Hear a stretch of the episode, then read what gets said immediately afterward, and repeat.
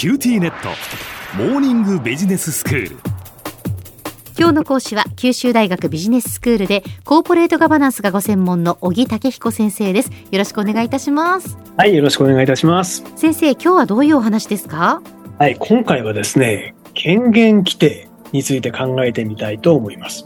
はい、はい、権限規定。うん、ちょっと堅苦しく聞こえますよね。そうですね権限規定。うんうんでもこのテーマを選んだ理由は後ほど種明かしをしてみたいと思います。はいはい、じゃあ早速なんですけど、小浜さん、権限規定って聞いたことあります？いや聞いたことはないですがなんか漢字からするとうん。権限を誰に与えるかお そうです。そうです決め。るそういうことですか？そうです、そうです。権限の規定ですからね。ええそうなんです。あの、比較的大きな会社に勤めている方は、時々目にするんじゃないかなと思うんですけど、会社の中で誰が何を決めてよいかを定めている意思決定のルールブックと思っていただければと思います。はい、はい。あの、会社の中にはいろんな意思決定があると思うんですけど、うん。そうだな、小浜さん、例えば FM 福岡さんという会社だとどんな意思決定があると思います？まあ、例えばその経営方針だとかそれからこう人事に関する決定とか、うんですね。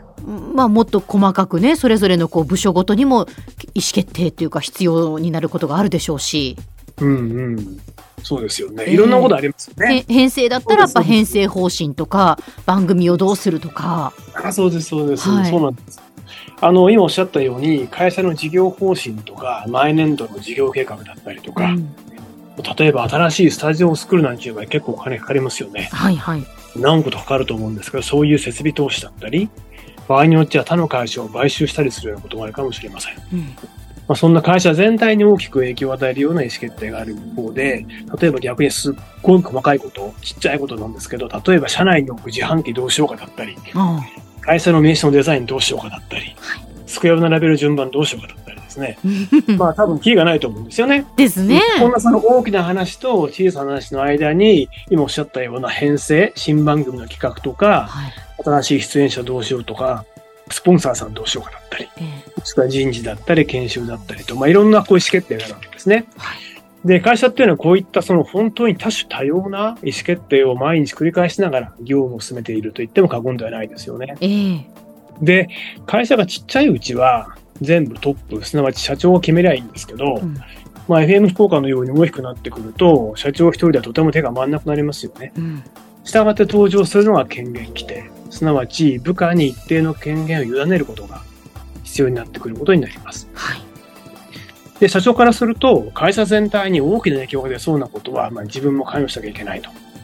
でも一方で、さっき言った自販機とか、名刺のデザイン、場合によっては新番組の企画もそうかもしれませんが、一定の役職にある人に意思決定を任せるのが、まあ、効率的じゃないですか。ええでその全体像を示したものが、誰が何を決めてよいかを定めた権限規定となるわけですねう。んうん。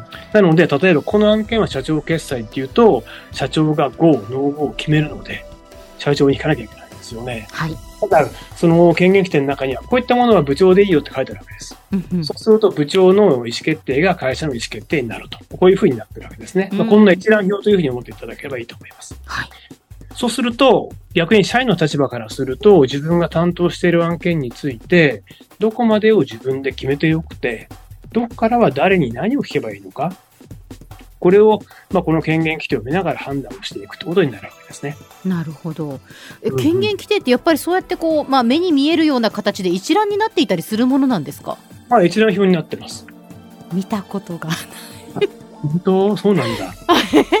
でもね、きっとどっかにあるんですよ。あらーそれはもう社員としてダメダメでしたね、私うん、必ず会社にはあるんです。はい。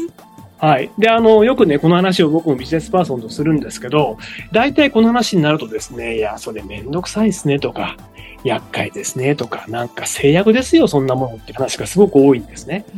で、前向きな話を聞くことはめったにないんですけど、あの、僕はそういった人たちにね、こんな話をすることになってるんです。はいあの、権限規定というのは、その範囲であれば、自分の判断で決まってしまっていいよっていうお墨付きなわけですよ。うんと言い方を変えると、その範囲であれば、いくら失敗されても、会社が傾くことはない。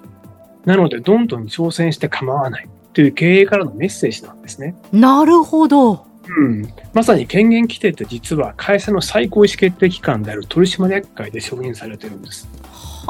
だからまさに経営の意思決定なんですね。はいはい。うん、だから面倒くさいとか厄介とか言ってないで自分に決められた権限の中で新しいことにどんどんチャレンジしてしまえばいいんです。うん本当にそうですね。で、こんな話をしますと、ほとんどの人から、なるほどねっていう声に続いて、言われてみればその通りですねっていう反応が返ってきます。まさに私今その反応でしたね。そうです。あの、会社で働いているとどうしても、こう自分は会社から使われてるとか、会社の様々なルールに縛られているという発想になりがちなんですけど、うん、自分が会社を使ってやろうという発想を持つと、実は見え方がガラッと変わってくるんですね。うんうん、その時にこの権限規定は実は大きな武器になるはずなんです。はい。会社という器とか、会社というリソースを使って自分が何をやってやろうかと。うん、でそもそも自分はこの会社で一体何をしたかったんだっけとか、そのために権限規定をどうやって使い倒していこうか。なんちことを考えるといいと思うんですね。えー、うん、例えば一個例を挙げると、マーケティングの腕を上げたいと思っている人が、名刺のデザインを自分で決められるとするじゃないですか。はい。そうすると、会社のイメージをもっと良くしたい。もしくは、名刺を渡した相手の記憶に残るようなものにしたい。そのために様々な工夫ができると思うんですよ。うん、例えば、競合他社のデザインを調べてみたり、海外のかっこいい名刺のデザインを探してみたり、もしくは社員とか取引先の意見を聞いてみたりと、まさにこう、マーケティングを実践する機会になるわけですよね。えー、うん。また一方で、もし新規事業に興味がある人が、仕事のための経費を例えば50万円までなら、自分の裁量で使えるとするじゃないですか。はい、そうするとその範囲の中で何かものことやってみようと考えることもできるわけですよね。うん、会社のリソースを使って自分の腕を試してみる。こんな発想を持つと面白いんじゃないかなというふうにお勧めをしているところです。はい、では先生、今日のまとめをお願いします。はい、えー、普段はあまり見ることがない権限規定かもしれません。ただ、チャレンジのお墨付きという観点でもう一度見てみると、新しいアイデアが生まれてくると思います。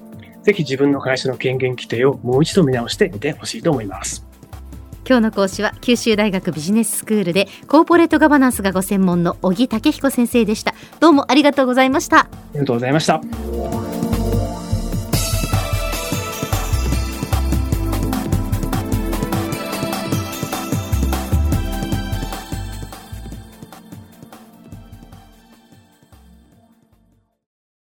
QTnet地下って乗り換えたみたいよ。よくそんなに簡単に乗り換えられるわよね。私もそろそろ乗り換えよっかな。え今の彼3人目じゃなかったっけ？今年だけで。スマホの話なんだけど。乗り換え簡単。格安スマホの QT モバイル